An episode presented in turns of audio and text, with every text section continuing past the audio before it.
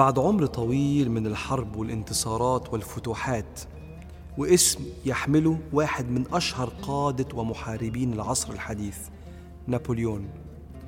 يلخص حياته في هذه المقولة إن الفتوحات الوحيدة والدائمة التي لا نندم عليها هي انتصاراتنا على أنفسنا.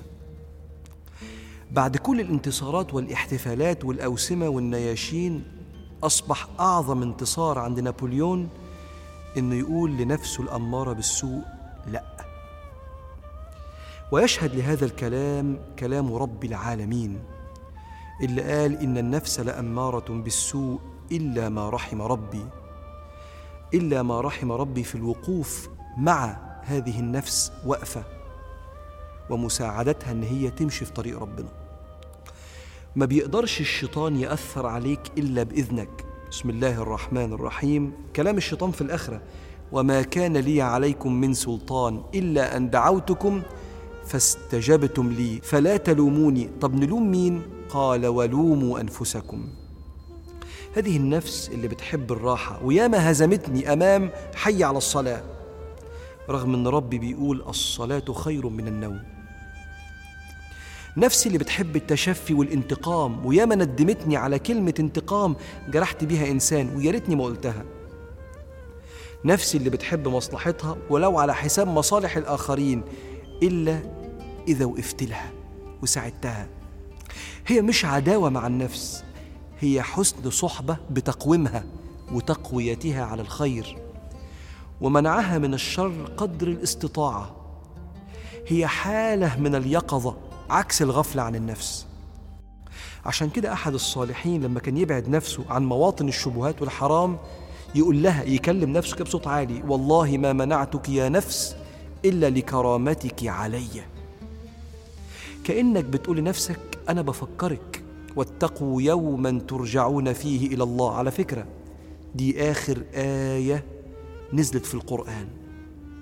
ال 6236 آية آخر آية نزولا واتقوا يوما ترجعون فيه إلى الله. ثم توفى كل نفس ما كسبت وهم لا يظلمون. أنا يا نفسي مش عايزك تقف الوقفة دي.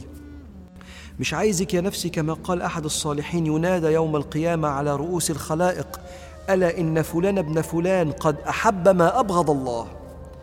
فيكاد لحم الوجه يسقط من الخجل. مش عايزك تقفي كده. ده اللي بيسموه اليقظة الحقيقية.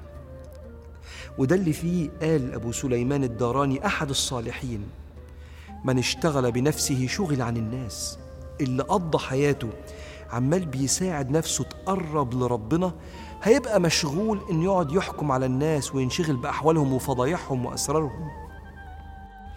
جاهد نفسك على كثرة الذكر الاستغفار ولا إله إلا الله والصلاة على رسول الله. حتى تصير نفس مطمئنة بالله مستقرة قابلة للوحي الرباني. لو كنت كثير الذكر. جاهد نفسك إنك تقرأ أو تسمع ما يرقي فكرك ويصلح نفسيتك. كثرة سماع المواد المفيدة أو قراءتها بتخلي الإنسان يتركب جوه عقله عقول المصلحين والصالحين عبر الأزمنة. هتتغير نفسك لو سمعت وقريت كتير مواد نافعة. علشان كده فرغ نفسك لنفسك ولا تنشغل بالخلق. كان زمان أهالينا لما يلاقوا واحد بيحكم كتير على الناس يقول لك أنت مغسل وضامن جنة يعني خلاص خلصت نفسك وبقيت من أهل الجنة فبتنظر على الناس يجي ربك يقول لك يا أيها الذين آمنوا عليكم أنفسكم لا يضركم من ضل إذا اهتديتم إلى الله مرجعكم جميعا فينبئكم بما كنتم تعملون. خليك باستمرار مركز مع نفسك. أؤمر بالمعروف انهى عن المنكر بأرق الطرق. لكن الأهم إصلاحك لهذه النفس وإذا انصلحت هتكون أكثر صدقا. لو وجهت وصية لحد بافعل أو لا تفعل. اللهم أصلح لنا نفوسنا وأصلح لنا دنيانا وأصلح لنا يا مولانا آخرتنا.